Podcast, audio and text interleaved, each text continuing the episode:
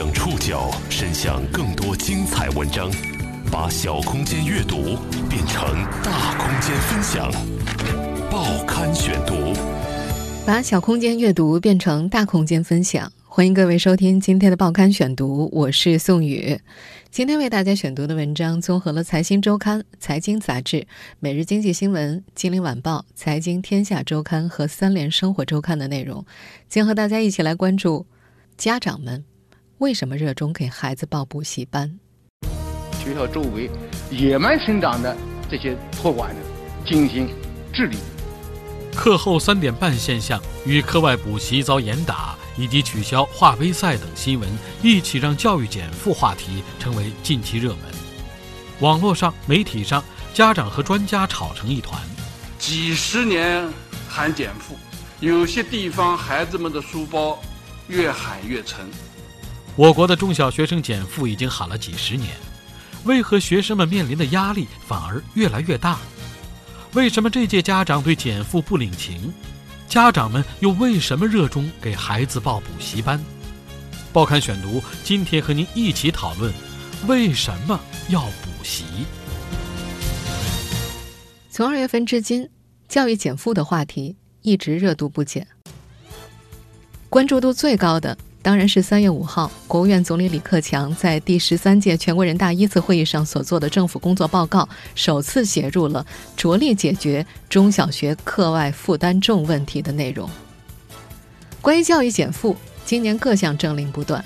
早在今年二月份，教育部等四部门就联合下发通知，要求坚决纠正一些校外培训机构超纲教学、提前教学、强化应试等问题。三月二号。多家媒体报道，原定于三月十号举办的华罗庚金杯少年数学邀请赛决赛宣布暂停。这项已经举办了三十二年的华杯赛是奥数竞赛中标杆性的比赛，也是多年来我国奥赛狂热的一个缩影。除了华杯赛，各项奥数比赛也在近日被紧急叫停。正在召开的全国两会上，教育减负话题也再次成为热议和关注的关键词之一。三月三号下午，全国政协十三届一次会议开幕会结束之后，两会首场部长通道正式开启。教育部部长陈宝生作为首位部长亮相，回应了三点半放学难题，并表示要通过立法等形式对野蛮生长的课后补习班乱象加强治理。学校周围啊，野蛮生长的这些托管呢，啊，进行治理，加以立法，啊，至少是有行政法规。来加以解决。所谓“三点半”现象，也就是学生三点半放学之后，父母还正在上班，孩子没人接管，不少家长呢就选择把孩子送到补习机构进行课外培训。在本届两会上，许多代表提出的议案也围绕和针对中小学减负问题。全国人大代表、浙江省宁波市镇海中学党委书记张咏梅认为。落后的教育观念和单一的评价体系，导致家长和学生面临巨大的升学压力。作为一名基层教师，他表示自己能够切身感受到学生繁重的课业压力。而在唯分数论的影响之下，一些课外培训机构在处理的过程当中畸形发展，对教育教学产生了不利影响。在张咏梅看来，培训机构应该成为促进学生多样发展、学习专长特长的补充平台。文化课知识应该在校内解决。他直言不讳地说：“实际上，我们都知道，现在甚至一些学校已经和培训机构挂钩了，通过培训机构进行招生选拔。”二十一世纪教育研究院院长杨东平也表示，过去课外培训作为影子教育，针对成绩落后的学生进行补习，现在已经演变成了培优。培训机构对于学校和家长的捆绑非常严重，在一定程度上催生了焦虑。另外，张友梅也认为，培训机构更严重的问题在于违背孩子身心成长的规律。因此，作为学校来说，确实应该发挥这种主阵地的作用，切实减轻中小学负担，从源头上加强学校的内部治理。关于教育减负这个话题，我们稍微梳理一下，就会发现，基本上每隔几年，它就会被拿出来念叨一番。近三十年，国家更是多次提出了减负令。一九八八年，国家教委就提出了关于减轻中小学课业负担过重问题的若干规定，并于一九九零年再次重申。2000年、2004年、2007年，国家教育相关部门先后发布过不同版本的减负令。最近一次是在2013年，教育部颁发的小学生减负十条规定，更是号称史上最严减负令。从就近入学、均衡编班、不留作业、规范考试、等级评价、严格限制补课以及加强督查等十个方面进行了详细周密的部署。近三十年的减负效果如何呢？如果和同期中国社会其他领域的发展相比的话，中小学教育减负基本上算得上是原地打转转，没有明显的进步。所以今年再次提到减负的时候，有家长拍手称快。也有家长专门批评，减负减负，真正减负，这是要让儿童快活的学习，这是最最主要的。你老师他觉得痛苦了，那肯定学不好了。我那个外孙才两年级哦，就一直在就家里面要补功课啊，要到外面要呃参加培训班，家里面要教他刷题啊。这么小的小孩就要像题海一样的做，太实在太苦了。怎么可以加分？什么可以加分？现在不是说要取消了吗？这个我们老百姓都很关心的。小孩子应该让他们在无忧无虑当中长大，那不要太那个了。现在就是你攀比我，我攀比你，家长就在攀比。为什么有些家长对减负政策不领情？是有些家长奴性十足，舍不得减负吗？放眼全国，辗转于各大课外机构的家长们，都热衷于给孩子补习什么？课外补习机构到底有多红火？报刊选读继续播出。为什么要补习？中国教育学会《中国辅导教育行业及辅导机构教师现状调查报告》显示，二零一六年中国中小学辅导机构市场规模超过八千亿，参加课外辅导的学生规模超过一点三七亿。另有数据显示，未来五到十年，我国教育培训市场的潜在规模将会达到五千亿，尤其是中小学教育培训市场规模会超过三千多亿元。成立于二零零三年的好未来集团是最早嗅到课外培训商机的公司。在刚成立的时候，这个集团叫做学而思，创始人张邦鑫最早就是从奥数培训起家的。好未来目前的名气来自于旗下产品“学而思培优”，也就是帮助优等生更加优秀。是否能够进入学而思培优，以及进入之后被分配到基础班、提高班、尖子班、超长班，都是需要通过考试来决定的。根据澎湃新闻的报道，2004年，学而思培优百分之九十五的学生进入了重点中学。而学而思的网页上也能够看到，二零一一年光北京就有五千八百多名学而思的学员进入了重点中学。明显的提分和超前的学习进度是他们的核心竞争力。关于学而思在各所城市到底有多火，我就不细说了。在很多地方，它已经成为家长心目中优质补习班的代表。除了这些热门的线下补习班。近些年风生水起的在线辅导平台，也是课外辅导培训持续升温的标志。早在2013年左右，市面上就出现了不少题库、搜题产品。这些推出免费产品的公司在短期之内吸引了大量的用户。再往后呢，他们纷纷转型为在线辅导平台。那么这些线上平台有多么火热呢？我们来看一看2017年资本对他们有多么青睐，就知道了。二零一七年一月。学霸君完成了一亿美元的 C 轮融资，五月份，猿辅导完成了一点二亿美元的 E 轮融资，八月份，作业帮完成了一点五亿美元的 C 轮融资。另外，根据统计，经纬中国、真格基金、红杉资本、华平资本、IDG 资本、云峰基金等国内顶尖的投资机构都已经入局了。即使是一些原先不怎么关注教育的投资机构，也想在这个风口里分得一杯羹。补习班疯狂扩张，并且获得资本青睐的背后，是众多家长望子成龙的期盼。那么，辗转与各大补习机构的家长们都热衷给孩子们补习些什么呢？最近，有记者采访了全国各地三十多位家长，他们调查发现呢，起跑线抢跑已经蔓延到了幼儿园和托儿所。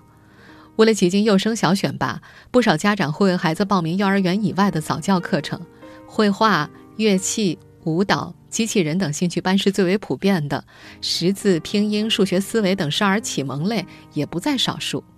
比方刚刚过去的这个寒假，北京的陈小琪呢就给念幼儿园大班的儿子报了两个班，花费近两万。这位年轻的妈妈说：“啊，机器人是孩子喜欢的，英语是我给他报名的。马上就要幼升小了嘛，早点开始学英语总有好处，我们也放心啊。”进入小学阶段，补习班就出现明显的年龄层分化了。有记者调查发现，三年级以前，绘画。球类、体育等兴趣班是最为常见的。三年级以后，针对各种杯赛的超前补习班陆续增多，奥数、英语补习班成为牛娃必备。刘女士的儿子在北京中关村一小念四年级，她给孩子报了外语、奥数两个补习班，一个绘画兴趣班，每个班一学期十五节课时，费用六千四，一年花在校外辅导的费用将近三万块。这对于普通家庭而言，是一笔不小的开销。刘女士说：“这在儿子的班上太正常了，她觉得学校教的内容都挺简单的，不够孩子学。”刘女士还表示自己压力山大，孩子的班上有同学经常会找借口不去学校上课，为的就是直接去上补习班。目前有孩子已经提前学完初中数学了。不同家境和不同教育背景的家长对于补习班的选择也不尽相同。一份调查显示。北京、上海等一线城市的高净值家长考虑更加长远，他们常年在高压下求存，更加深谙丛林法则的竞争机制。除了奥数、外语等标配，他们会让孩子去学习击剑、马术、潜泳、哲学这些听上去更为高阶的课程，为的是在小升初简历或者面试上更加的出彩。北师大附小的一位家长就给孩子报了马术班。这位家长说，五天马术夏令营收费九千八百块，价格是不便宜，但是，他想要的只是个经历。这位家长说的相当直白。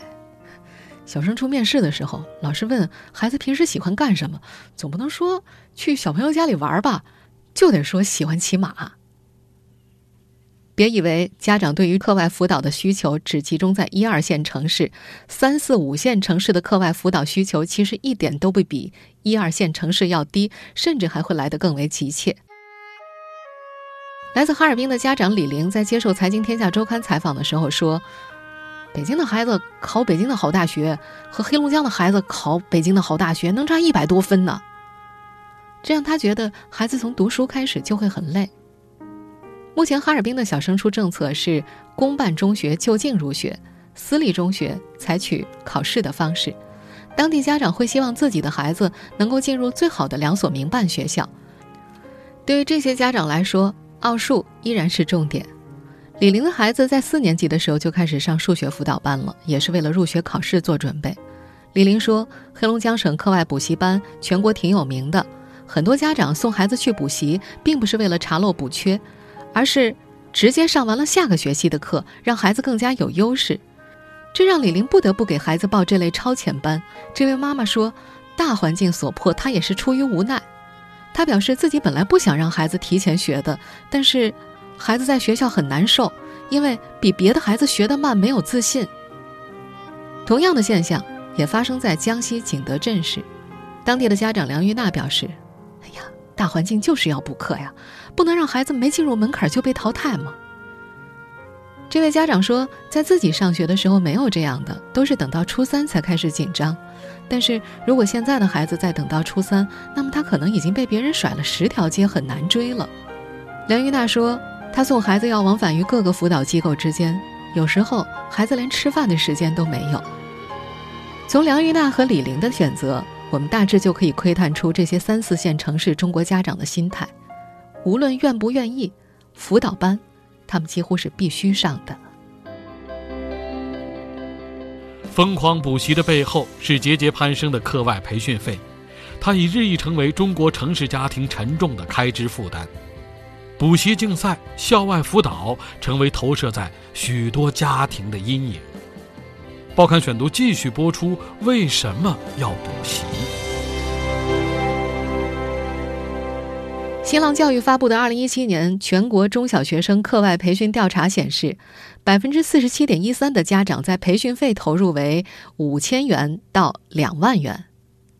在初高中阶段，语数外等主课类补习班培训成为主流，而初高中阶段的舞蹈、绘画等艺术特长补习价格就更加惊人了，一课时小则五百，大则上千。如果是国际学校的出国留学补习，一年下来光外语补习就能够达到十几万。来自北京晚报的消息说，一家中型培训机构的教师明确表示，一个学生报五到八个补习班，在他们那儿并不在少数。语文、奥数、英语是必报科目，光这三年的课程费用就在五万元左右。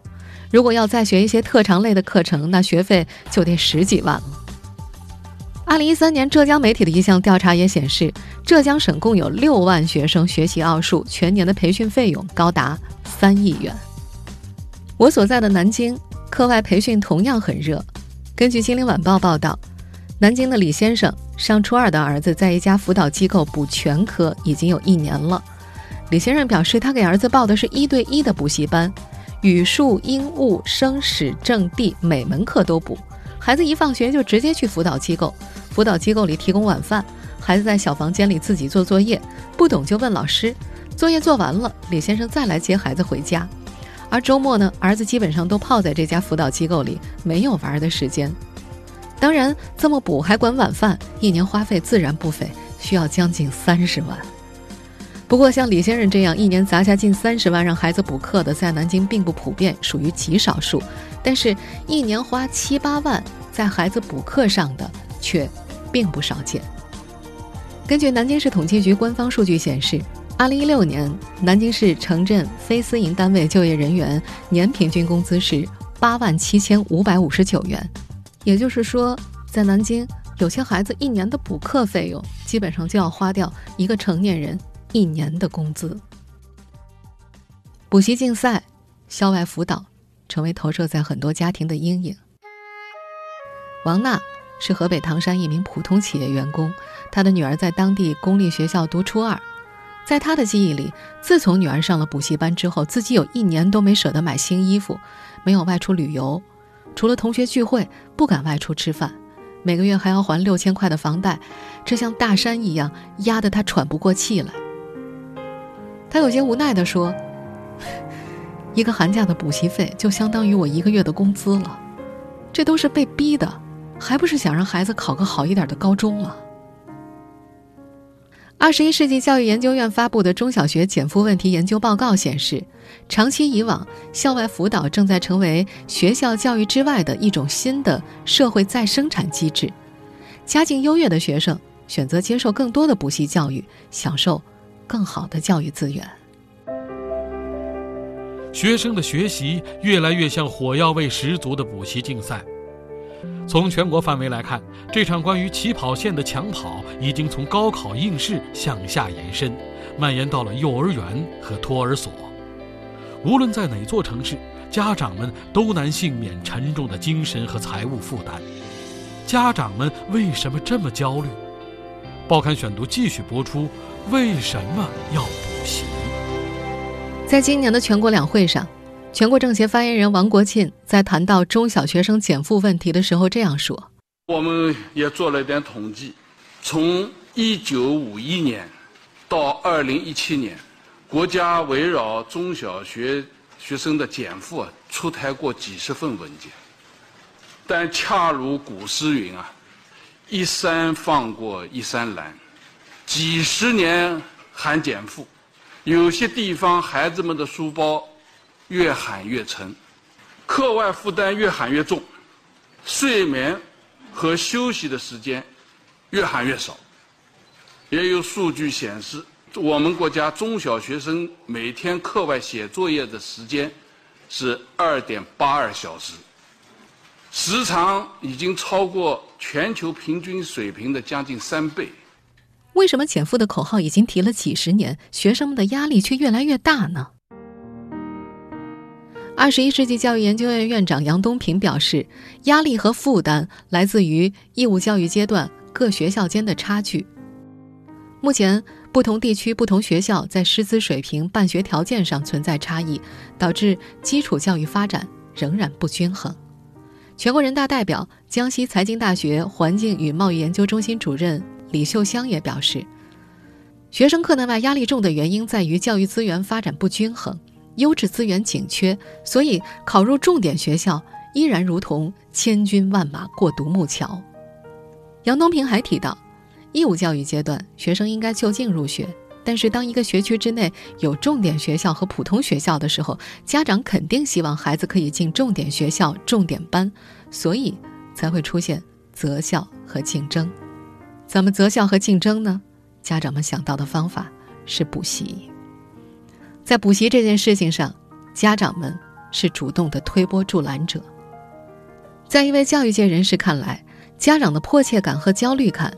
是助推名师校外兼职补习持续走热的诱因。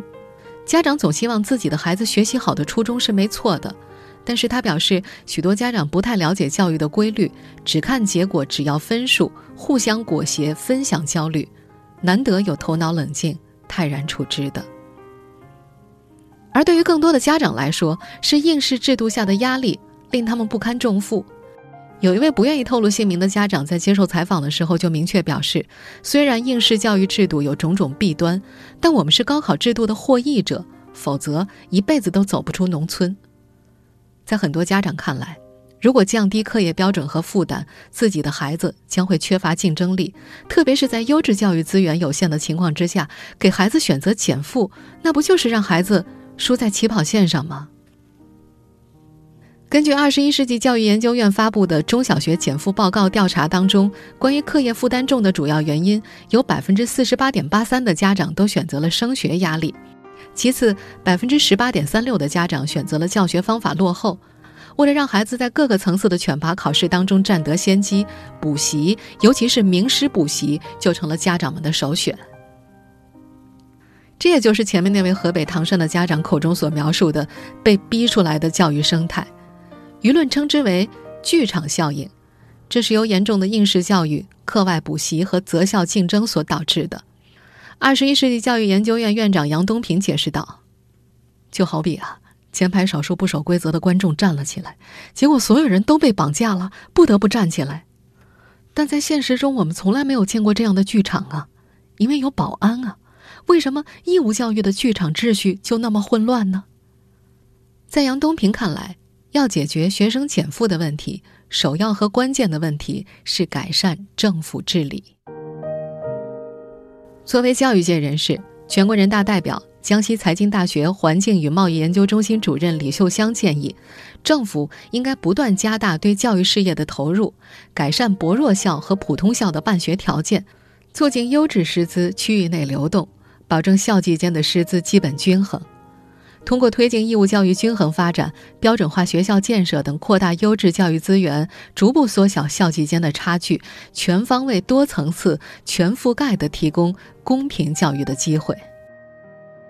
全国人大代表、浙江省宁波市镇海中学党委书记张咏梅则呼吁，名校也应当主动承担起社会责任，包括充分发挥辐射引领作用。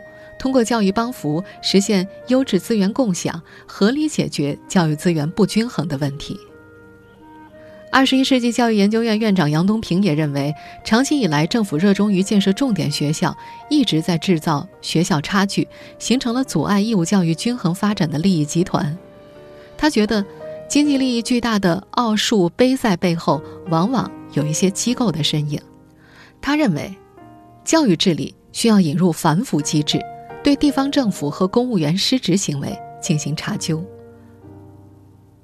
另外，在二十一世纪研究院副院长熊丙奇看来，过去几十年政府部门颁布的各种减负文件效果不如人意，由于没有触及到应试教育体制改革的根本，基础教育应试化的困境依旧没法突破。熊丙奇认为，要消除家长的焦虑，不是靠官方颁布几个文件就能解决的。当前学生分数论。依然是唯一的录取标准。对于家长们来说，教育减负如果只是改变了表象的少学、少考、少作业，但是选拔制度不变，一旦家长认清了现实，在辛苦学习和灿烂的未来之间，他们很容易做出给孩子增负的选择，哪怕增负的同时，内心痛苦挣扎。大家都在追求，就是孩子一定要怎么样？大家都在争第一，其实没有这个必要，对吧？孩子有他的天性，他将来能发挥什么，他就做什么，不一定他个个都当科学家。那实际上要观念的上转变了，因为你想，学校减负了，家长不减负，或者是那个社会的竞争压力还是这么厉害，你减了负，但是不减负的学同学，肯定是要比减负的同学超前。实际上是一个社会心态和家长、学校、社会共同的调整心态才会的好。